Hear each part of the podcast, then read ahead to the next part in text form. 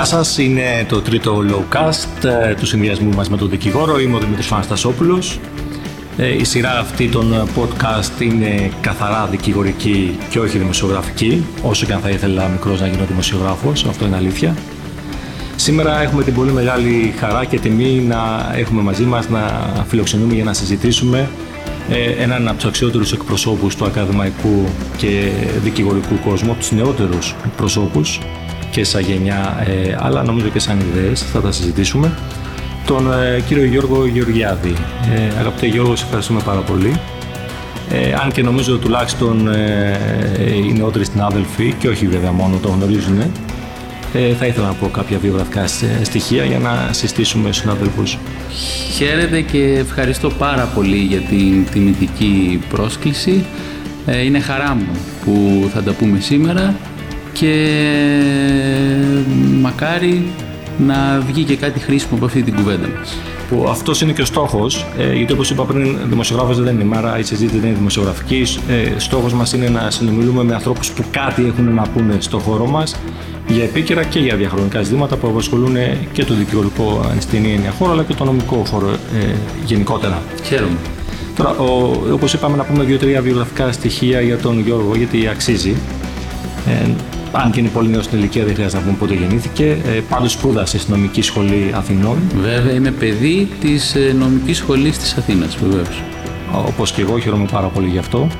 Συνέχισε τι μεταπτυχιακές σου σπουδές ε, στο Μόναχο. Στη Γερμανία. Στο σωστά. πρόγραμμα Magister Lego.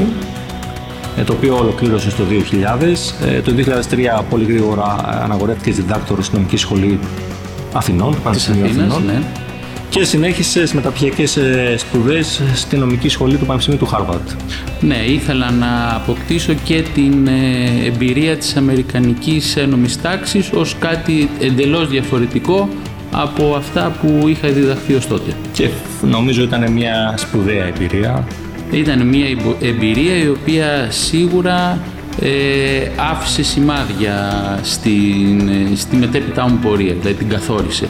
Βέβαια πρέπει να πω ότι και οι σπουδές μου στο Κολέγιο Αθηνών, το οποίο είναι ένα ελληνοαμερικανικό σχολείο, ε, και αυτές είχαν, ε, με είχαν προειδεάσει για τον αμερικανικό τρόπο σκέψης και εκπαίδευσης ιδίως και θεωρώ ότι και αυτές ήταν πολύ καθοριστικές για τη μετέπειτα πορεία. Το, το κατανοώ αυτό, όπως και το πόσο μπορεί να σε σημάδεψε η παρουσία σου συμμετοχή στο Harvard. Ε, δεδομένου ότι εγώ είχα την τύχη και τη χαρά έστω για δύο μήνες να βρεθώ εκεί ως, ε, ως διδακτορικός ε, ερευνητής. Οπότε κατανοώ εσύ που ε, πραγματοποίησες και περαιτέρω μεταπτυχιακές σπουδές πόσο πολύ μπορεί αυτό να σε ενθουσιάσει και να σε εξόπλησε. Είναι μια μοναδική εμπειρία. Είναι μια μοναδική εμπειρία. Ήδη ο χώρος σε, σε προκαταλαμβάνει. Συνεχίζοντας την ακαδημαϊκή πορεία, πολύ γρήγορα, το 2008 εξελέγεις λέκτορας στο Αστικό Δίκαιο Νομική Σχολή του Πανεπιστημίου Αθηνών και μετά από πέντε μόλις χρόνια εξελέγησε επίκουρος καθηγητής και το 2018 ε, αναπληρωτής καθηγητής ε, της Νομικής Σχολής Αθηνών. Πολλά βήματα, πολλά, πολύ γρήγορα. Πολύ άξιος λοιπόν. Ε, με πολύ κόπο βέβαια. Με, δηλαδή, με πολύ κόπο και αυτό. Και αφοσίωση. Και αφοσίωση. Η, η επιστήμη θέλει αφοσίωση, αυτή είναι η αλήθεια. Ε, είναι από τα πράγματα που ήθελα να συζητήσουμε, κατά πόσο συνδυάζεται δουλειά, ενώ δικηγορία, ενεργή όπως πράγματι κάνεις εσύ, και επιστήμη. Οπότε να σημειώσουμε ότι είσαι και δικηγόρο ε, προφανώς Αθηνών από το 2000 και ασχολείσαι ενεργά ναι. με τη δικηγορία. Είμαι και δικηγόρος ε, και μπορώ, τολμώ να πω ότι σε αυτόν τον τομέα αισθάνομαι πραγματικά πολύ τυχερός που έχω τη δυνατότητα να συνδυάζω την ερευνητική και ακαδημαϊκή μου δραστηριότητα με την καθημερινή άσκηση μαχόμενης όπως συνηθίζουμε να αποκαλούμε ε, δικηγορίας. Ναι, γιατί ο Γιώργος, για όσοι το γνωρίζουν, εκτός ότι γεμίζει τα θέατρα, έχει πολύ έντονη δραστηριότητα και στα ακροατήρια, στο αστικό κομμάτι, από όσο ναι. γνωρίζω κατά βάση. Είναι μια σχέση διαρκούς ανατροφοδότησης εκατέρωθεν. Δηλαδή η δικηγορία μου δίνει ερεθίσματα για επιστημονική αναζήτηση και βέβαια κατά ψέματα η επιστημονική γνώση και συγκρότηση αποτελεί βέβαια την καλύτερη βάση για την άσκηση της δικηγορίας. Οπότε δεν θα μπορούσα δηλαδή να φανταστώ τον εαυτό μου να διδάσκω στους φοιτητές μας δίκαιο χωρίς να κατέχω την πρακτική εμπειρία της καθημερινής εφαρμογής του. Και πιστεύω, δεν πιστεύω μόνο στο πρότυπο του δασκάλου, ο οποίος είναι αποστηρωμένος από την πρακτική εφαρμογή του δικαίου και διδάσκει απλά και μόνο νομικές θεωρίες, χωρίς να επιχειρεί έστω να τις εφαρμόσει να, στην πράξη. Πιστεύω δηλαδή ακράδαντα ότι για εμάς τους νομικούς τα δικαστήρια είναι ότι για τους γιατρούς, τους φυσικούς και τους, και τους ε, χημικούς οι κλινικές και τα, και τα εργαστήρια. Στα, δικα, στα δικαστήρια δοκιμάζεις την εφαρμογή της νομικής επιστήμης στην πράξη και δεν μπορεί να υπάρξει νομική επιστήμη αποκομμένη από τα δικαστήρια. Ε, προσυπογράφω 100% και σε αντίθεση, γιατί αυτό το εκλαμβάνω και σαν μια συμβουλή προς νεότερους και γενικότερα προς συναδέλφους, και σε αντίθεση με μια γνώμη, μια προσέγγιση που έχουν ε, στα πράγματα κάποιοι ίσως παλιότεροι δικηγόροι. Εντάξει, να ξέρεις και δύο-τρία νομικούλια δεν, δεν κάνει, δεν βλάπτει. Αλλά δεν είναι το βασικό, όχι. Νομίζω και εγώ ότι θα πρέπει τα δύο να συνδυάζονται σε κάποιο ικανό βαθμό. Αυτό μπορεί να, μπορεί να ίσχυε κάποτε όταν ε, τα νομικά αλλά και γενικότερα η ζωή μας ήταν πολύ πιο απλή. Σήμερα γνωρίζεις πολύ καλά ότι η νομική και νομοθετική ύλη κυρίως έχει αυξηθεί γεωμετρικά. Ε, η εξειδίκευση, ε, απαιτείται πολύ μεγαλύτερη εξειδίκευση γιατί υπάρχουν πολύ περισσότεροι κλάδοι του δικαίου. Υπάρχουν κλάδοι στους οποίους μπορεί ένας δικηγόρος σήμερα να μην έχει πλέον καμία ε, απολύτως ε, γνώση ή κατόπτευση γιατί είναι ένας πάρα πολύ εξειδικευμένος κλάδος τον οποίο δεν διακονεί. Οπότε ε, δεν νομίζω ότι ισχύει πλέον το να ξέρεις λίγα νομικά. Χρειάζονται σταθερές, γερές βάσεις. Η αλήθεια είναι αυτή. Υπάρχουν πολλές εξειδικεύσεις πλέον και πολλοί τομείς που κάποιος μπορεί δικηγορικά να πετύχει περισσότερο ή λιγότερο. Υπάρχουν τομείς μαχόμενη δικηγορίας και τομείς συμβουλευτικής δικηγορίας που όμως χρειάζεται εμβάθυνση. Και εδώ να πω και εγώ κάτι που μου είχε ε, πει παλιότερα κάποιος δικηγόρο, τα πρώτα βήματα, μεγαλύτερος δικηγόρο, στα πρώτα βήματα της δικής μου δικηγορίας. Ποιος είναι ο καλύτερος πελάτης του δικηγόρου, ο δικηγόρος. Αρκεί βέβαια να έχεις εξειδίκευση και να μπορεί να σε συστήσει πρόσωπα για κάποιο αντικείμενο που ο ίδιος δεν γνωρίζει καλά. Ε, αυτό προσωπικά το, το έχω βιώσει και, και νομίζω είναι έτσι. Πάρα πολύ σωστό. Να ξεκινήσουμε λοιπόν τη συζήτησή μας ε, από την αρχή όπως ε, συζητήσαμε για κάποια στοιχεία του βιογραφικού σου.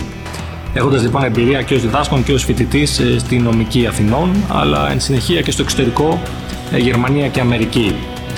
Θα συμβούλευες ένα νέο παιδί σήμερα να ξεκινήσει τις σπουδές του στην Ελλάδα και να συνεχίσει οπωσδήποτε στο εξωτερικό ή θα μπορούσε να ξεκινήσει κατευθείαν στο εξωτερικό και τις πρωταεχιακές του σπουδές; Για νομικές επιστήμες ε, δεν το συζητώ, είναι σαφώς προτιμητέο, αν είναι εφικτό, να, να ξεκινήσει τις σπουδές του από την Ελλάδα. Ξέρεις, οι νομικές σπουδές είναι από τη φύση τους άρρηκτα συνδεδεμένες με μια συγκεκριμένη ένωμη τάξη. Η ιατρική, για παράδειγμα, δεν είναι έτσι. Η ιατρική είναι πανανθρώπινη. Όπου και να τη σπουδάσεις, πάλι γιατρός θα γίνεις και ανθρώπους θα γιατρεύεις. Αντιθέτως, αν σπουδάσεις νομικά στην Ελλάδα, θα μάθεις, θα εκπαιδευτείς να διακονείς την ελληνική ένωμη τάξη. Αν σπουδάσεις νομικά στην Αγγλία, θα μάθεις να διακονείς την αγγλική ένωμη τάξη. Αυτό από μόνο του είναι ένας σοβαρός, πολύ σοβαρός λόγος για να προσπαθήσει κανείς να εισαχθεί σε μια από τις τρεις νομικές σχολές της χώρας εφόσον βέβαια επιθυμεί να ασκήσει κάποιο νομικό επάγγελμα στην Ελλάδα. Συμφωνώ. Ε, σε σχέση με τις μεταπτυχιακές σπουδές θα το προέτρεπες έστω και ως ε, απόκτηση κάποιας εμπειρίας; Το ζήτημα των μεταπτυχιακών σπουδών είναι εντελώς διαφορετικό. Εκεί και εγώ είμαι υπέρμαχος της ποικιλία. Θεωρώ δηλαδή ότι ο απόφυτος της ελληνικής νομικής σχολής πρέπει, πρέπει, ενδείκνυται να αποκτά εφόσον έχει τη δυνατότητα εμπειρίες και γνώσεις από το εξωτερικό. Αφενός να δει πώς σκέφτονται και πώς λειτουργούν και σε μία άλλη ένωμη τάξη, να δει πώς λειτουργούν πανεπιστημιακά ιδρύματα και οργανισμοί στο εξωτερικό και να διευρύνει τους ορίζοντές του, να γνωρίσει ανθρώπους, να γνωρίσει ιδέες, να γνωρίσει πολιτισμούς, αλλά βεβαίως να γνωρίσει και τη γλώσσα. Και μόνο η τριβή με μία ξένη γλώσσα σε επίπεδο επαγγελματικό, έξω από το φροντιστήριο της γειτονιάς, είναι ένα πολύ μεγάλο κεκτημένο. Και γι' αυτό πολλές φορές όταν φοιτητές μας οι οποίοι έχουν γίνει δεκτοί σε πανεπιστήμια του εξωτερικού έρχονται και μου λένε πολύ προβληματισμένοι ποια μαθήματα να επιλέξουν, τους λέω ότι τα μαθήματα δεν έχουν καμία σημασία. Είναι τεράστια επιτυχία το ότι έγινες δεκτός σε αυτό το πανεπιστήμιο του εξωτερικού. Πήγαινε, διάλεξε οποιοδήποτε μάθημα και μόνο που είσαι εκεί κερδίζεις από την παρουσία σου στον χώρο αυτό. Συμφωνώ επίσης και μάλιστα υπάρχουν και νέα παιδιά, νέοι συνάδελφοι που το πάνε και ένα βήμα παραπέρα. Δηλαδή ε, δίνουν εξετάσεις στον οικείο δικαιωρικό σύλλογο της χώρας όπω έχουν κάνει μεταπτυχιακές σπουδές και έχουν μια εμπειρία και δικηγορική στα πρώτα τους βήματα και μετά έρχονται στην Ελλάδα έχοντας διευρύνει αρκετά τους ε, οριζοντές τους. Ω χώρα που θεωρείς ότι είναι πιο οικία ε, στις νομικές σπουδές ε, της Ελλάδας, θα έλεγε Γερμανία, Αγγλία, Εντάξει, δεν υπάρχει αμφιβολία ότι η γερμανική ένομη τάξη είναι η πιο συγγενής προς τη δική μας. Αυτό έχει να κάνει και από τις καταβολές της του ελληνικού κράτους ε, και την βοήθεια που δεχθήκαμε το βαβαρικό κράτος στα πρώτα μας βήματα. Ε, πολλοί Έλληνες νομικοί έχουν ανδρωθεί σε, στη Γερμανία, στα γερμανικά πανεπιστήμια Βεβαίως, τα τελευταία χρόνια αυτό έχει αλλάξει. Υπάρχει δηλαδή μείωση των φοιτητών μας που πηγαίνουν προς τα γερμανικά πανεπιστήμια, κυρίως λόγω της γλώσσας. Ε, η αλήθεια είναι ότι έχει επικρατήσει πλέον η αγγλική γλώσσα. Οι περισσότεροι φοιτητές μας νιώθουν μεγαλύτερη άνεση με την αγγλική γλώσσα. Οπότε αν δεν τους κινητοποιήσει κάποιος εγκαίρος, για παράδειγμα θυμάμαι ο πατέρας μου, ο Απόστολος Γεωργιάδης, ε, μου έλεγε ότι στα πρώτα χρόνια των σπουδών του τον φώναξε ο καθηγητής και του είπε «Εσύ είσαι πολύ καλός στα νομικά, κοίταξε να μάθεις γερμανικά». Και αυτό τον κινητοποίησε, γιατί στην Καλαμάτα όπου μεγάλωσε δεν είχε κανείς σκεφτεί να του πει να μάθει ούτε αγγλικά, ούτε γερμανικά, ούτε γαλλικά. Εκεί κινητοποιήθηκε και μέσα σε τρία χρόνια έμαθε γερμανικά για να πάει μετά να σπουδάσει στη Γερμανία. Εάν λοιπόν κάποιος δεν έχει ένα ειδικό λόγο ή κίνητρο να μάθει γερμανικά, οι περισσότεροι φοιτητές μας ξέρουν αγγλικά. Οπότε κατευθύνονται ή κατευθύνονταν μέχρι το Brexit, και αυτό είναι ερωτηματικό, προς την Αγγλία. Να, να υποθέσω ότι επομένως και το κίνητρο για σένα για μεταπτυχιακές σπουδές στη Γερμανία δόθηκε από τον πατέρα σου, τον σπουδαίο Απόστολο Γεωργιάδη, που είχα την τιμή ως φοιτητής να προλάβω τη διδασκαλία του στα αυτιά. Ε, θα έλεγα ότι ήταν προσχεδιασμένο. Ναι, δηλαδή, ε, από μικρό παιδί μάθαινα γερμανικά στο σπίτι για κάποιο περίεργο λόγο. Τι, τίποτα δεν είναι τυχαίο. Ειδικά αν ε, ε, η καταγωγή έλκεται από την Καλαμάτα. Βεβαίως. Να, να σταθούμε λίγο στη νομική σχολή Αθηνών, που για μένα είναι ε, και αντικειμενικά θεωρώ ότι είναι από τις καλύτερες νομικές σχολές ε, ε, του κόσμου. Ε, το πρόγραμμα σπουδών που σήμερα έχει νομική και που έχει εδώ και πάρα πολλά χρόνια θεωρείς ότι είναι ικανοποιητικό, χρήζει αλλαγών, ε, χρήζει βελτίωσης στο επίπεδο των μαθημάτων λιγότερα ή περισσότερα; Και σε ρωτάω γιατί ε, ο καθηγητής μας ο Γιάννης Γιαννίδης που είχαμε την τιμή να κάνουμε το πρώτο lowcast μαζί ε, είναι παραδείγματο χάρη της άποψης ότι χρειαζόμαστε πολύ λιγότερα μαθήματα από αυτά που σήμερα έχει η Νομική Σχολή Αθηνών. Παραδείγματο χάρη θεωρεί περιττό να διδάσκονται δικονομίε στο πρόγραμμα των πρωτογειακών σπουδών. Ε, θα συμφωνήσω με τον καθηγητή μου, τον κύριο Γιαννίδη, παρόλο που πηγαίνω κόντρα συμφωνώντας πηγαίνω κόντρα σε ένα άλλο ρεύμα το οποίο αυτή τη στιγμή έχει αναπτυχθεί στη σχολή το οποίο τάσεται υπέρ της εξειδίκευσης και υπέρ της ε, προσθήκης ε, πιο εξειδικευμένων μαθημάτων στο πρόγραμμα. Κι άλλο. Βεβαίως. Δηλαδή υπάρχει ένα παράπονο, αν θέλετε, ε, ότι δεν διδάσκουμε υποχρεωτικά, ξέρω εγώ, νομική πληροφορική ή ε, τεχνητή νοημοσύνη. Το ζήτημα όμως, το ζητούμενο μάλλον, από μία νομική σχολή και ειδικότερα μία εμβληματική νομική σχολή όπως είναι η νομική σχολή της Αθήνας δεν είναι να μάθει τους φοιτητές της ε, τα πάντα για την ε, τεχνητή νοημοσύνη ή την νομική πληροφορική. Εμάς ο σκοπός μας και η φιλοδοξία, η φιλοδοξία μας είναι να θέσουμε στέρεες βάσεις, να δώσουμε στέρεες βάσεις στους φοιτητές μας στο να μάθουν να σκέπτονται νομικά να γίνουν καλοί νομικοί. Δεν θέλουμε να γίνουν ούτε καλοί φορολόγοι, ούτε καλοί δικονομολόγοι, νομικοί. Και ε, δυστυχώς ο χρόνος δεν είναι άπλετος, δηλαδή τα χρόνια σπουδών είναι τέσσερα, είναι ήδη πολλά, δεν, δεν συζητώ να αυξηθούν τα χρόνια. Το θέμα είναι πώς θα τα αξιοποιήσει κανείς στον καλύτερο βαθμό.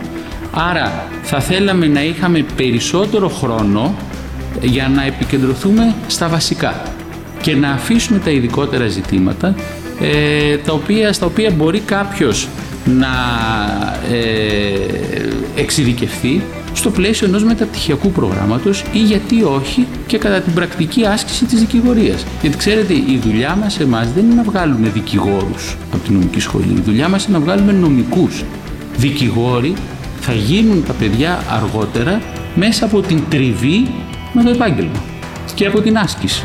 Για, γιατί πολύ σωστά από γι' αυτό το λόγο υπάρχουν οι μεταπτυχιακές σπουδές. Κάποιος που θέλει να μπορέσει να εξειδικεύσει περαιτέρω. Θίγει όμως το θέμα της άσκησης που συνδέεται με το πρόγραμμα σπουδών, γιατί υπάρχει και μια προσέγγιση που επίσης την υιοθετεί ο καθηγητής μας, ο κ. Γιαννίδης, και άλλοι, γιατί να μην ενταχθεί ένα εξάμεινο της δικαιωτική άσκησης στο πλαίσιο προγράμματος σπουδών της νομικής, ώστε ο φοιτητής να έχει εικόνα τι εστί δικηγορία, να έχει μια πρόγευση τι μπορεί να εστί δικηγορία, για να επιλέξει στη συνέχεια αν τελικά είναι αυτός ο δρόμος που, τον, ε, που θέλει να ακολουθήσει. Είναι μια προοπτική, είναι μια σκέψη που την ε, συζητάς; Δεν ξέρω αν πρακτικά, ως σκέψη είναι ωραία, αλλά αν πρακτικά υπάρχει τρόπος να δαπανίσει εντός εισαγωγικών κάποιος ή αν είναι χρήσιμο να δαπανίσει κανείς έξι μήνες από τα τέσσερα χρόνια των σπουδών για την πρακτική άσκηση, γιατί ξαναλέω, δεν είμαστε επαγγελματική σχολή, είμαστε πανεπιστήμιο και προσπαθούμε να βγάλουμε επιστήμονες. Ε, θέλουμε να δώσουμε τις βάσεις στους φοιτητές μας και από εκεί και πέρα πιστεύω ότι στα πρώτα χρόνια της επαγγελματικής τους πορείας ως δικηγόροι θα μάθουν και καλά δικόγραφα να γράφουν και να αγορεύουν ενώπιον ακροατηρίου και όλες τις άλλες ε, επαγγελματικές ικανότητες οι οποίες θα τους βοηθήσουν για την επιτυχία άσκηση του δικηγορικού επαγγέλματος. Και μιας και έχουμε επικεντρώσει σε αυτή τη φάση τη συζήτηση στις νομικές, δύο υποερωτήσεις θα ήθελα ε, να κάνω να μας πεις τη γνώμη σου. Πρώτον, έγινε πριν δύο χρόνια έντονα συζήτηση για τέταρτη νομική σχολή στην Πάτρα. Υπήρξε καθολική αντίδραση, τουλάχιστον ε, από τις τρεις νομικές σχολές και εμείς, σαν δικηγορικό σύλλογος, είχαμε διαφωνήσει. Και δεύτερον, ιδιωτικά πανεπιστήμια, ένα μεγάλο ζήτημα που απασχολεί για πάρα πολλά χρόνια. Ε, τα, οι, οι, απα, οι απαντήσεις μου στα, στα, δύο αυτά θέματα που τα θέτεις ταυτόχρονα με φέρνουν σε μια μηχανία γιατί είναι αντικρουόμενες. Δηλαδή, όσον αφορά το θέμα της τέταρτης ε, νομικής σχολής, ήμουν αντίθετος γιατί πίστευα και πιστεύω ότι γινόταν για να εξυπηρετήσει κάποια τοπικά ή εν πάση περιπτώσει άλλα αλλά συγκεκριμένα συμφέροντα. Και γι' αυτό το λόγο είχα και εγώ προσωπικά ταχθεί εναντίον της ίδρυσης άλλης μιας σχολής. Το θέμα όμως των ιδιωτικών πανεπιστημίων είναι ένα ευρύτερο ζήτημα το οποίο ε, πιστεύω ότι κάποια στιγμή πρέπει να λυθεί ε, και στη χώρα μας προς την κατεύθυνση να επιτραπεί επιτέλους η ίδρυση ιδιωτικών πανεπιστημίων και στην Ελλάδα, βεβαίως με αυστηρές προϋποθέσεις και εποπτεία από το κράτος, δεν μπορεί δηλαδή ο καθένας να ανοίξει πανεπιστήμιο ή το κάθε ε, φροντιστήριο να μετεξελιχθεί σε ένα ενδυνάμει πανεπιστήμιο, πρέπει να υπάρχουν προδι... ε, ελάχιστες προϋποθέσεις, αλλά πρέπει κάποια στιγμή να λυθεί αυτό το ζήτημα. Και το λέω κιόλας βλέποντας όλους αυτούς τους γονείς οι οποίοι ματώνουν κυριολεκτικά πληρώνοντας δίδακτρα είτε στην Αγγλία είτε εσχάτως στην Κύπρο προκειμένου να δουν να πραγματοποιείται το όνειρό τους να σπουδάσουν τα παιδιά νομική αφού ούτε ή άλλως οι άνθρωποι αυτοί θα πάνε κάπου, θα βρουν τη διέξοδο γιατί τουλάχιστον αυτά τα δίδακτρα να μην πηγαίνουν στην προς όφελος της ελληνικής οικονομίας. Και τα δίδακτρα και όλα τα ε, γύρω-γύρω Όλη έξοδα, δηλαδή θα δημιουργηθούν θέσεις εργασίας, ε, φύλακες, υπάλληλοι, γραμματείς, πανεπιστημιακοί. Έχουμε τόσα νέα παιδιά με διδακτορικά και μονογραφίες οι οποίοι περιμένουν να ανοίξουν θέσεις στις ελληνικές νομικές σχολές. Θέσει δεν ανοίγουν λόγω δημοσιονομικού κόστους. Το κράτος κλείνει τα μάτια στο πρόβλημα και σου λέει δεν προκυρήσουμε θέσεις γιατί ε, τους εξυπηρετεί, το εξυπηρετεί να μην πληρώνει μισθούς. Φανταστείτε να είχαμε ιδιωτικά πανεπιστήμια που θα μπορούσαν να απορροφήσουν όλους αυτούς τους ανθρώπους. Δηλαδή, πόσα προβλήματα θα λυνόντουσαν με αυτόν τον τρόπο. Έτσι ακριβώς και νομίζω ότι τα ελληνικά πανεπιστήμια δεν θα είχαν να φοβηθούν και τίποτα από άψη ανταγωνιστικότητας, ίσα ίσα θα λειτουργούσαν και βελτιωτικά για τα ίδια. Ε, πιστεύω και είμαι υπέρμαχος του εσωτερικού ανταγωνισμού. Μακάρι να μας ανταγωνίζονται ιδιωτικά πανεπιστήμια σε μερικά χρόνια από σήμερα για να γίνουμε όλοι καλύτεροι. Γιατί ο εχθρός του καλού είναι το καλύτερο. Αν έχω ανταγωνισμό από ένα ιδιωτικό πανεπιστήμιο στην Ελλάδα, θα γίνω πολύ καλύτερος κι εγώ ως πανεπιστημιακός δάσκαλος. Μα, μα έχουμε την παραδοξότητα, γενικά το έχουμε αυτό σαν χαρακτηριστικό οι Έλληνες, να κλείνουν τα μάτια στα αυτονόητα.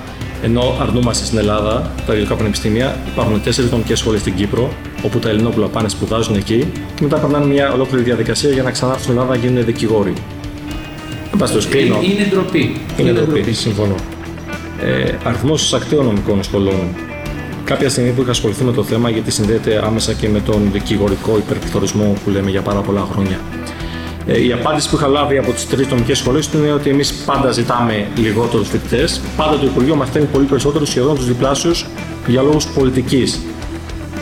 Είναι μεγάλος ο αριθμός των εισακτών που εισάγονται στις νομικές σχολές ή είναι αυτός που έχουν ανάγκη οι νομικές; Είναι τρομακτικά μεγάλος. Δηλαδή οι Βρυτανικές αρχές, κάθε, η σύγκλιτος κάθε χρόνο δίνει ένα συγκεκριμένο αριθμό και ο αριθμός αυτός στη συνέχεια με τις κατεξαίρεση εγγραφές, με τις μεταγραφές και με χίλια άλλα δυο παράθυρα κυριολεκτικά διπλασιάζεται.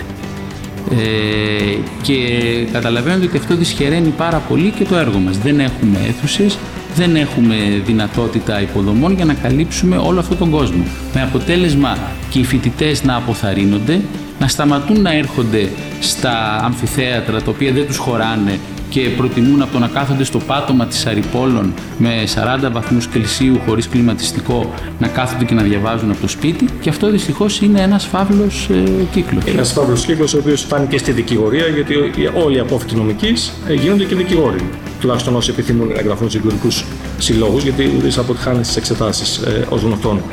Ε, άρα... θα, θα, μου επιτρέψετε και από αυτού με τις μεταγραφές και γενικά τις επιπλέον εγγραφές ε, να πω και ένα στατιστικό σχόλιο, μια στατιστική παρατήρηση δική μου ε, μπορεί να μην είναι πολύ political correct αλλά πρέπει να σας πω ότι οι καλύτεροι σε επιδόσεις φοιτητές μας είναι αυτοί που έχουν αριθμό μητρώου περίπου μέχρι εκεί που είναι το όριο των εισαγόμενων με τις πανελλαδικές εξετάσεις, δηλαδή μέχρι το 500, 550, 600.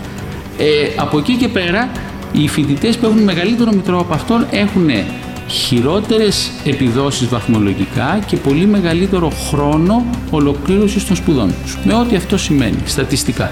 Πολύ ενδιαφέρον το στατιστικό που μας δίνεται και σίγουρα εξηγεί κάποια πράγματα. Ναι. Εγώ είμαι της άποψης ότι ο αριθμός των εισακτέων ασφαλώς θα πρέπει να είναι μικρότερος και ότι σίγουρα οι δικηγορικοί σύλλογοι θα πρέπει να έχουν γνώμη γι' αυτό σε σχέση και με το δικηγορικό σώμα κάνοντας μια αναγωγή στα επόμενα χρόνια πόσους δικηγόρου χρειαζόμαστε στα χώρα, άρα και πόσους φοιτέ νομικής, αλλά αυτό είναι μια άλλη συζήτηση. Μα, μα τώρα θα, θα πούμε πάλι κοινοτοπίες, αλλά νομίζω το γεγονός ότι στην Αθήνα έχουμε περισσότερους δικηγόρους από ό,τι έχει ολόκληρη η Γαλλία, νομίζω ότι είναι ενδεικτικό της κατάστασης. Και, και σε αυτό, σε μεγάλο βαθμό, κατά τη γνώμη μου, ε, οφείλεται και όλη αυτή η εικόνα που βλέπουμε τα τελευταία χρόνια των δυσκολιών στη δικηγορία. Σαφώς οφείλεται, γιατί είναι και αυτό ένας άλλος φαύλος κύκλος. Όσο περισσότεροι είναι οι δικηγόροι που έχουν να μοιραστούν μια πολύ συγκεκριμένη πίτα, καταλαβαίνετε ότι... Η οποία μικραίνει πίτα. Ακριβώς. Και αυτό καταλαβαίνετε τις συνέπειες είναι εμφανείς. Και να δώσω λοιπόν και εγώ ένα στατιστικό στοιχείο, όχι δικό μου, ε, πραγματικό. Το προηγούμενο μήνα έγιναν εξετάσει για την άδεια ασκήσεω επαγγελματό ε, στις ε, δικαιωτικούς συλλόγους της χώρας. Στην Αθήνα περίπου 800 ε, ασκούμενοι συμμετείχαν στις εξετάσει, δεν απέτυχε κανένας. Ε, είναι και αυτό ένα ελληνικό στατιστικό πολύ ενδιαφέρον που εξηγεί ναι. κάποια πράγματα. Βεβαίως. Τώρα, πα, παρόλα αυτά, ε, η εικόνα που έχω εγώ είναι ότι τα νέα παιδιά ε, επιδιώκουν την ε, περαιτέρω κατάρτιση και να εντρυφήσουν όσο γίνεται περισσότερο και να ανοίξουν τις οριζόντέ τους. Τουλάχιστον σε σχέση ίσως με τη δικιά μου τη γενιά που ε, βλέπει και λίγο πιο ακτιβιστικά τις ε, νομικές σπουδές στο Πανεπιστήμιο. Ε, ένα παιδί που κάνει σήμερα άσκηση και αύριο γίνεται δικηγόρος έχει να αντιμετωπίσει αρκετές δυσκολίες σε σχέση με παλιότερα και κυρίως οικονομικές δυσκολίες και άλλες επαγγελματικές.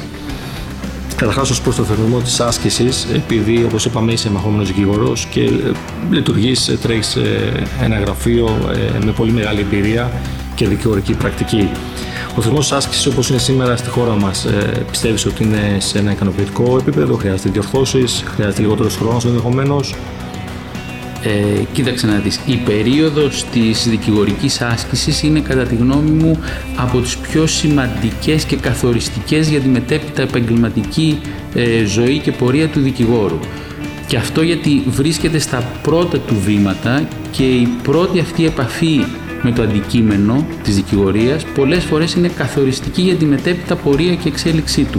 Προς Θεού μην νομίζεις ότι έχω άγνοια των συνθήκων άσκησης των περισσότερων από τους ε, φοιτητές μας κινούμαι και εγώ στη δικηγορική πιάτσα και γνωρίζω καλά και για τα θελήματα που τους ζητάνε και για τις κάθε είδους αντικσοότητες και ταλαιπωρίες. Δεν πάβει ωστόσο η άσκηση να είναι η πρώτη εμφάνιση ε, του ασκούμενου, του δικηγόρου, του νέου επιστήμονα στα δικαστήρια και η πρώτη φορά που πιθανόν καλείται να εργαστεί για κάποιον εργοδότη ή να συνεργαστεί με κάποιο συνάδελφο ε, δικηγόρο αλλά και η πρώτη φορά που θα έρθει σε επαφή στο κάτω-κάτω με τον τελικό λήπτη των υπηρεσιών, δηλαδή τον πελάτη. Η άσκηση είναι μαθητεία και υπάρχουν πολλές περιπτώσεις όπου η άσκηση κοντά σε έναν παλιό δικηγόρο έχει πλάσει και έχει χαράξει τη μετέπειτα πορεία του ασκούμενου.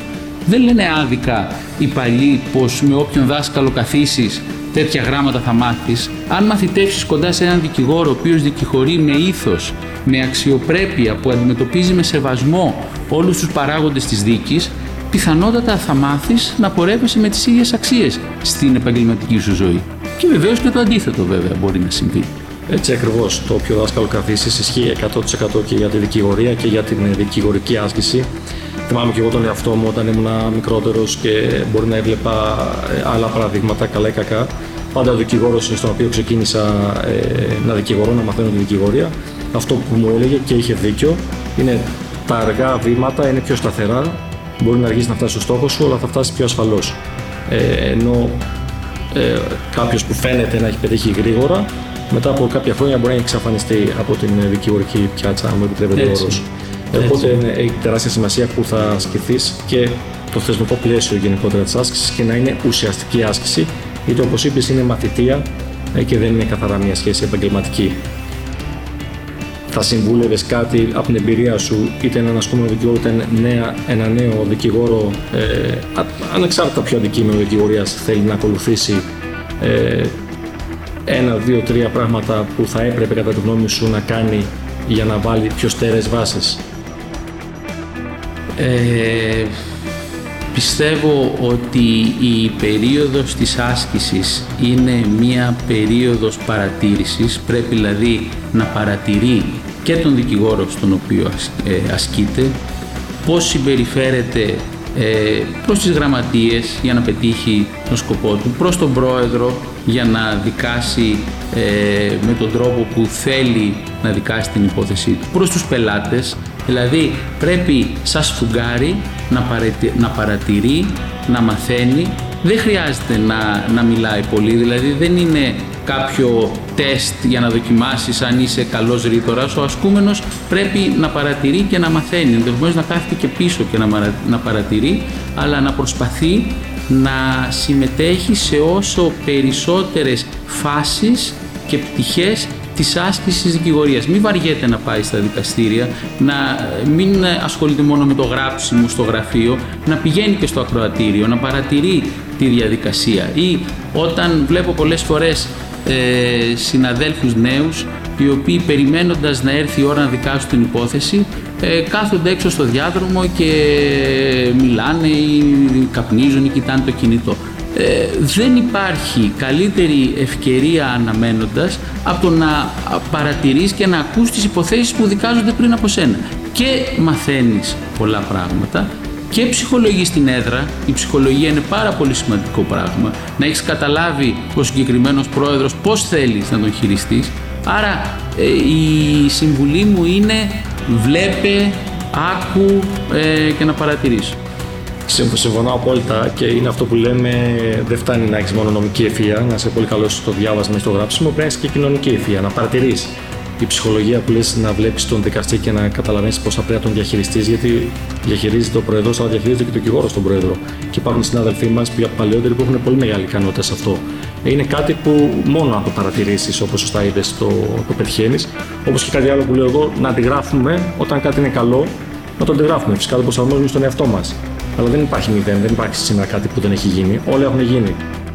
Βλέπουμε δρόμους επιτυχίας, δεν υπάρχει ένας δρόμος επιτυχίας. Υπάρχουν συνάδελφοι που έχουν διαπρέψει επειδή ήταν εξαιρετικά καλοί επιστήμονες. Υπάρχουν άλλοι γιατί έχουν εξαιρετικά καλές δημόσιες σχέσεις. Κάτι καλό έχουν κάνει πάντως. Ασφαλώς αυτό που λες να παρατηρήσεις, θα σου πω κάτι θα είναι πολύ απλό, αλλά εσύ επειδή έχεις την εμπειρία του ακροατηρίου θα το καταλάβεις. Το πρώτο πράγμα που παρατηρώ όταν πάω να δικάσω το πρωί είναι πώς θέλει ο πρόεδρος να ακούσει τις παραστάσεις. Υπάρχουν πρόεδροι οι οποίοι, άμα τους πεις το όνομά σου, εκνευρίζονται και σου λένε δια του υπογράφοντος. Υπάρχουν άλλοι που τους λες για το υπογράφοντος και σου λένε το όνομά σας κύριε. Οπότε, για να μην ξεκινήσεις στραβά, το πρώτο πράγμα που πρέπει να παρατηρήσεις όταν εκφωνηθεί η υπόθεση 1 είναι πώς θέλει ο συγκεκριμένος δικαστής τη συγκεκριμένη μέρα, γιατί μπορεί και άλλες μέρες να θέλει κάτι άλλο, να, να, να πει στην παράστασή σου. Έτσι είναι και ε, να μην ξεχνάμε, να μην λησμονούμε και να το ξέρουν οι νεότεροι ότι ο χώρος μας είναι μικρός. Όπως εμείς γνωρίζουμε δικαστές, έτσι και οι δικαστές γνωρίζουν τους δικηγόρους. Και έχουν άποψη, έχουν γνώμη, ο κάθε δικηγόρος έχει μια φήμη, τον ακολουθεί και στις συσκέψει. Ε, έτσι. Τον, έτσι. Πόσο σεβαστός ή όχι μπορεί να είναι.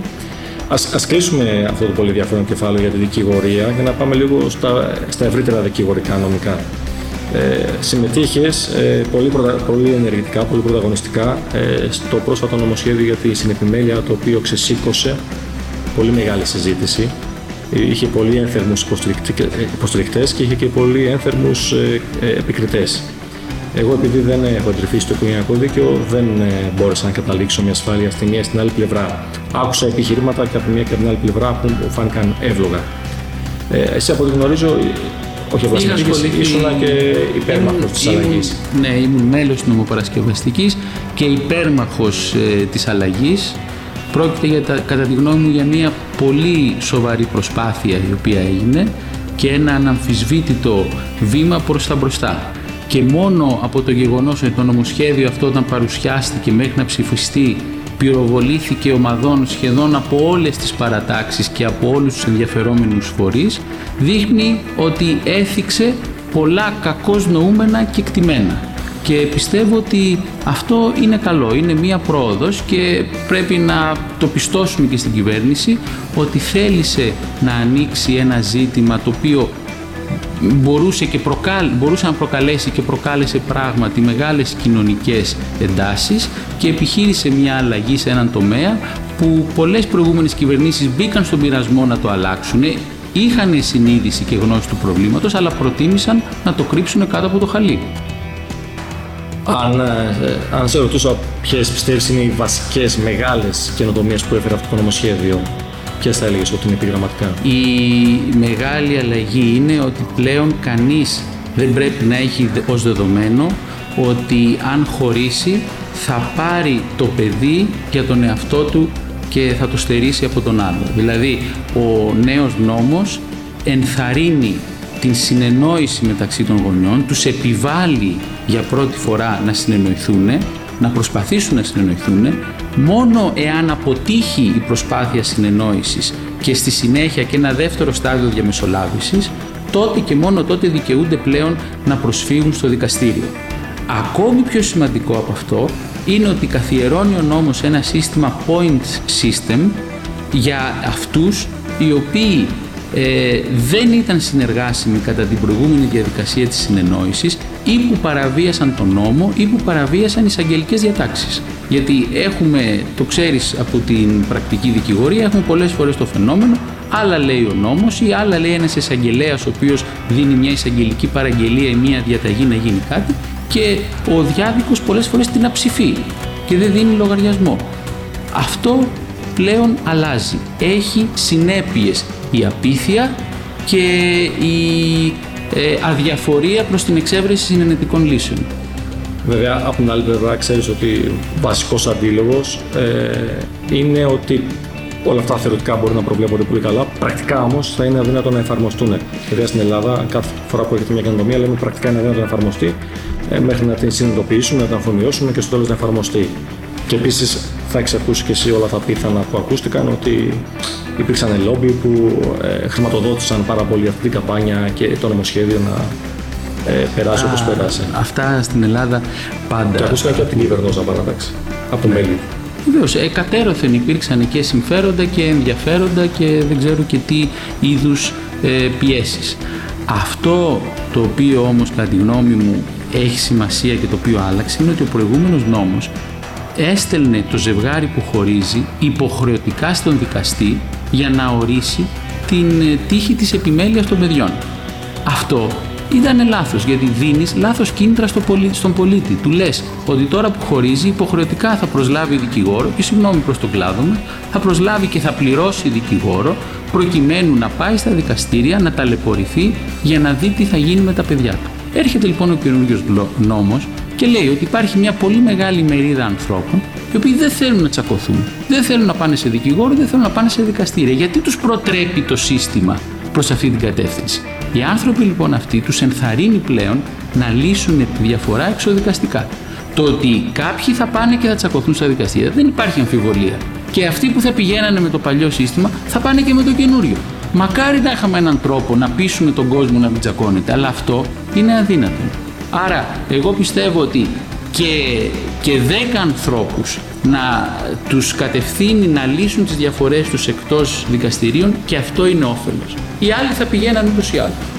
Άρα είσαι αισιόδοξος ότι θα δώσεις θετικά αποτελέσματα στην πράξη των Είμαι αισιόδοξος και είμαι επίσης αισιόδοξος ότι θα αλλάξει κάπως μια ε, συγκεκριμένη τάση που υπήρχε στην νομολογία, σχεδόν εθνικό δικαίο, παρόλο που αυτό δεν αντικατοπτριζόταν στον νόμο, υπήρχε μια συγκεκριμένη πρακτική όσον αφορά τα της, άσκη, της ρύθμισης της ε, άσκησης της γονικής μέρημνας μετά το διαζύγιο. Πιστεύω ότι αυτό τώρα έχουμε δώσει αρκετά ερεθίσματα και ναύσματα για να αλλάξει.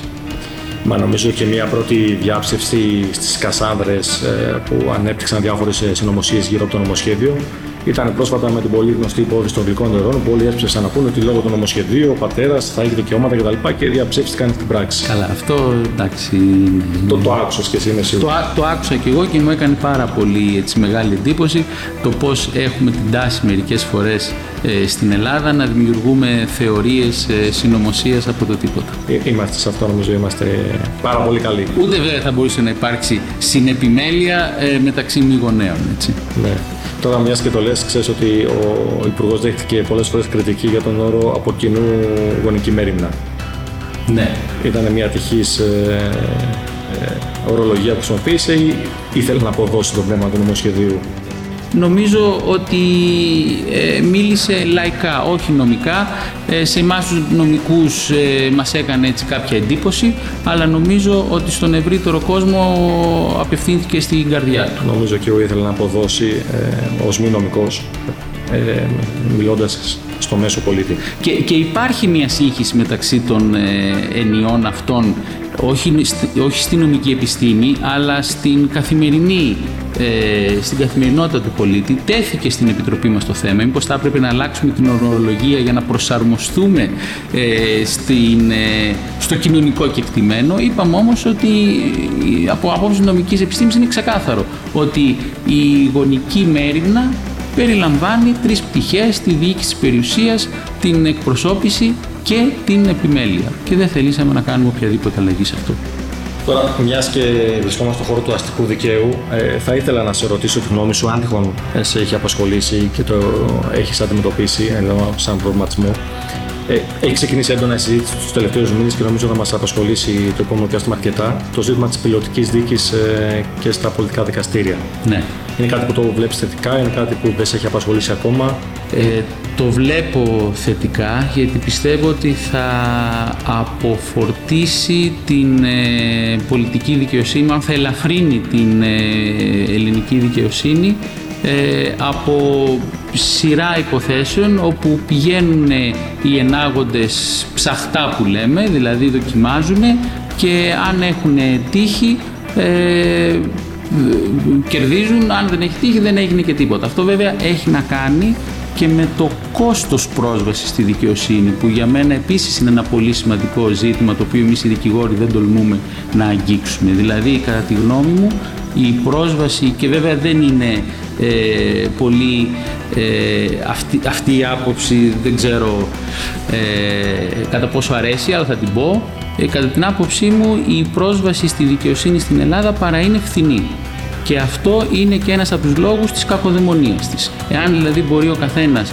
να προσφεύγει για το παραμικρό στη δικαιοσύνη πληρώνοντας ένα μικρό παράβολο στο δικηγόρο, το γραμμάτιο 300 ευρώ και μηδέν ε, προς το, προς το κράτος για την αναγνωριστική αγωγή ή μη εκτιμόμενη ε, κατά ποσό, ε, αυτό οδηγεί σε μια κακή τελικά απονομή της δικαιοσύνης. Άρα οποιαδήποτε προσπάθεια ε, οργάνωσης αυτού του φαινομένου στο οποίο βάζω και την πιλωτική δίκη, δηλαδή να γίνεται μία δίκη πιλωτικά προκειμένου να δούμε πώς ερμηνεύεται ένας κανόνας δικαίου, πιστεύω ότι είναι προς θετική κατεύθυνση. Αρκεί να είναι ταχεία η διεκπαιρέωση. Φαντάζομαι ότι αν μπούμε στη λογική της πολιτικής διοίκησης θα είναι καταρχήν, αλλιώ δεν θα έχει νόημα. Ε, σου, θυμίζω, σου θυμίζω, Δημήτρη, τη νέα δικονομία σωστά, η οποία σωστά, θα επιτάχυνε τις δίκες και βλέπουμε να προσδιορίζονται δύο χρόνια αφού εμείς έχουμε καταθέσει προτάσεις 100 ημερών. Έχει πει ο Υπουργός ότι υπάρχει μια παρασκευαστική που θα δει τι αλλαγές πρέπει να γίνουν, αλλά και αυτό, εν πάση έχει κουράσει για την πιλωτική δίκη, ε, δύο είναι βασικοί αντίλογοι, τους οποίους πιστεύω τους γνωρίζεις. Το ένα είναι ε, ο διάχυτος συνταγματικό έλεγχος, που δεν μπορεί να ε, περιοριστεί σε όλες τις βαθμίδες και σε όλα τα δικαστήρια.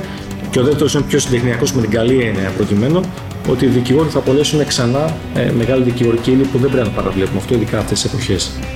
Ε, το αφήνω αυτό με άνω τελεία και το ξανασυζητάμε σε μια άλλη ενδεχομένω συζήτηση. Το δεύτερο για τα κόστη πρόσβασης στην ελληνική δικαιοσύνη, πράγματι έχουμε από τα χαμηλότερα από τα στατιστικά που μπορεί να γνωρίζω ε, και στην Ευρώπη και γενικότερα. Αυτό βέβαια πάει και αναλογικά και με τους μισθούς που είναι πολύ χαμηλοί στην Ελλάδα.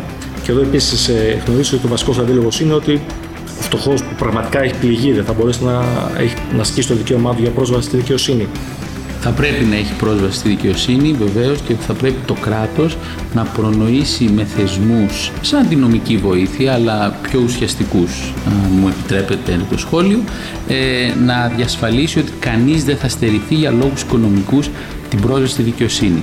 Αλλά να σου πω ας πούμε ένα πολύ χαρακτηριστικό παράδειγμα. Ε, βλέπω Έλληνες φοιτητές μας οι οποίοι πάνε να σπουδάσουν στην Αγγλία και γίνεται ας πούμε ένα περιστατικό με την, στο, στο συγκρότημα που κατοικούν ε, κάποια έρηδα ή κάποια παράβαση του κανονισμού στο άκουσμα ότι μπορεί να καταλήξει η υπόθεση στα δικαστήρια λόγω του κόστους που έχουν οι δικηγορικές υπηρεσίες αμέσως συμμορφώνονται ε, πληρώνουν όλες τις υποχρεώσεις τους και δεν διανοούνται να κάνουν οτιδήποτε, οποιαδήποτε παράβαση οποιοδήποτε κανόνα. Οι ίδιοι άνθρωποι στην Ελλάδα σου λέει και τι θα κάνει, θα με πάει στα δικαστήρια; Και τι θα πάθω από τα δικαστήρια; Πότε θα βγει η απόφαση, πότε θα δικαστώ και πότε θα μου κοστίσει; Βλέπεις δηλαδή πως ε, η ύπαρξη διαφορετικών συστημάτων μπορεί να έχει επίδραση στον τρόπο συμπεριφοράς των πολιτών. Η αλήθεια είναι ότι η εργαλειοποίηση της δικαιοσύνης στη χώρα μας είναι ένα φαινόμενο αρκετά διαδεδομένο και δυστυχώς γίνεται και από τα θεσμικά μας όργανα μερικές φορές. Έχουμε πολλά παραδείγματα, είναι επίσης άλλη συζήτηση. Τώρα, για να ολοκληρώσουμε την πολύ ενδιαφέρουσα συζήτηση που κάνουμε, δεδομένου ότι θα μεταδοθεί ηλεκτρονικά. Έχεις ασχοληθεί πάρα πολύ συγγραφικά και δικαιωτικά από ό,τι γνωρίζω με ζητήματα δικαίου και διαδικτύου. Ναι. Όπως είναι κάτι που και εμένα προσωπικά με έχει απασχολήσει και την ηθέμη. Είχε γίνει παλιότερα μια προσπάθεια να έρθει ένα καινούριο νομοθετικό ρυθμιστικό πλαίσιο για το διαδίκτυο στη χώρα μας. Έμεινε στο σιτάρι αρκετά χρόνια πριν. Πιστεύεις ότι πρέπει να γίνει κάποια περαιτέρω κανονιστική ρυθμιστική ε, παρέμβαση στο διαδίκτυο; Το, το ζήτημα της επίβλεψης και της ρύθμισης του διαδικτύου έχει περάσει από πολλές φάσεις. Όταν ξεκίνησε το διαδίκτυο υπήρχε η λογική του laissez faire, laissez passer, δηλαδή μη ρυθμίζεις, αφήστε τους ανθρώπους να δράσουν προκειμένου να αναπτυχθεί αυτό το καινούριο μέσο. Ε, γι' αυτό το σκοπό είχε θεσμοθετηθεί και μη ευθύνη των παρόχων για το περιεχόμενο κτλ. Στην πορεία, επειδή ακριβώς δεν μπορούσε να μείνει εντελώς αρρύθμιστο, ανέλαβαν το ρόλο του ρυθμιστή ιδιώτες, δηλαδή η Google, η Microsoft, η Facebook. Τις συνέπειες αυτής της ραθυμίας αν θέλεις του νομοθέτη και δεν βάζω τον Έλληνα νομοθέτη εδώ ήταν και ο ευρωπαϊκός νομοθέτης και ο Αμερικανός και τα λοιπά ήταν αυτοί οι ιδιωτικοί φορείς τελικά να, να μετατραπούν σε παντοκράτορες όχι μόνο του διαδικτύου αλλά των ζώων μας. Θα σου θυμίσω το πρόσφατο παράδειγμα του Τραμπ. Όταν το Twitter τον απέκλεισε και το Facebook από τα μέσα κοινωνικής δικτύωσης, τον ξεχάσαν όλοι. Κατέρευσε ο πολιτικός Ανίλ ε, Τραμπ. Οπότε πιστεύω ότι δεν μπορεί να μείνει για πάντα τόση εξουσία μαζεμένη στα χέρια ιδιωτών. Ήρθε η ώρα να ρυθμιστεί πλέον και το διαδίκτυο. Έχει οριμάσει, δεν χρειάζεται να φοβόμαστε μήπως πλήξουμε την ανάπτυξή του. Έχει υπεραναπτυχθεί. Ήρθε η ώρα και η πολιτεία να αναλάβει τις ευθύνες της και να δράσει, κατά τη γνώμη μου. Ε, Επίσης, θα συμφωνήσω απόλυτα. Είναι μια μορφή ανθρώπινης συμπεριφοράς μέσα στο διαδίκτυο. Υπάρχουν ένομες σχέσεις, υπάρχουν συμφέροντα, δικαιώματα που πρέπει να καλύπτονται και να προστατεύονται. Εξάλλου δεν έχουμε μόνο το φαινόμενο του Τραμπ, δεν είχαμε μόνο το φαινόμενο του Τραμπ, είχαμε και παλιότερα ε, διάφορα ε, που είχαν συζητηθεί και γραφτεί και για την εκλογή Ομπάμα για το πώς είχαν αξιοποιηθεί δεδομένα του Facebook και από άλλες. Ε, την Cambridge. Έτσι ακριβώς. Ε, Νομίζω είχαμε μια πολύ ενδιαφέρουσα συζήτηση και ας ε, μας ε, ψέγει εδώ ο τεχνικός μας ότι ξεπεράσαμε το χρονικό πλαίσιο. Εγώ τη χάρηκα πάρα πολύ. Και εγώ πάρα πολύ και νομίζω είμαι σίγουρος ότι χαρούν πάρα πολύ και οι συναδελφοί μας ε, όλων των γενεών γιατί είμαι σίγουρος ότι όλοι οι συνάδελφοι όλων των ηλικιών θα συμμετάσχουν σε αυτή την προσπάθεια που κάνουμε και θα μας ακούσουν. Μακάρι. θα ήθελες σαν επίλογο να, να προσθέσεις κάτι, κάποια σκέψη; Ε, Ευχαριστώ πολύ για τον νέο αυτόν ε, τρόπο επικοινωνίας, ηλεκτρονικής επικοινωνίας. Ευχαριστώ για την ε, τιμητική πρόσκληση και ελπίζω να έχει επιτυχία το νέο σου αυτό εγχείρημα. Εγώ σε ευχαριστώ πάρα πολύ. Ε, ξέρεις, δεν είναι τίποτα τυχαίο ε, από όσα λέει ο λαός μας. Ε, το μήλο κάτω από την μιλιά θα πέσει. Έχεις ένα σπουδαίο πατέρα και έχεις ήδη διαμορφώσει και εσύ το πλαίσιο να γίνεις και να είσαι ένας σπουδαίος ακαδημαϊκός, πολύ αγαπητός σε όλους ε, τους νέους και όχι μόνο συναδέλφους, αλλά και δικηγόρος που είναι ένας συνδυασμός ε, πάρα πολύ δύσκολος. Ε, σε ευχαριστώ πάρα πολύ για τη φιλοξενία στον χώρο σου. Σε ευχαριστώ πάρα πολύ κυρίως για τη συζήτηση που κάναμε και για την εμπιστοσύνη για την πραγματοποίηση αυτή της συζήτησης. Να ευχαριστήσω πάρα πολύ και τους ε, ακροατές μας και τον ε, τεχνικό μας τον Γιάννη για την υπομονή του. Ε, ήταν το τρίτο Lowcast, ήταν το Γιώργο Γεωργιάδη. Ε, σας ευχαριστούμε πάρα πολύ. Ευχαριστούμε πολύ.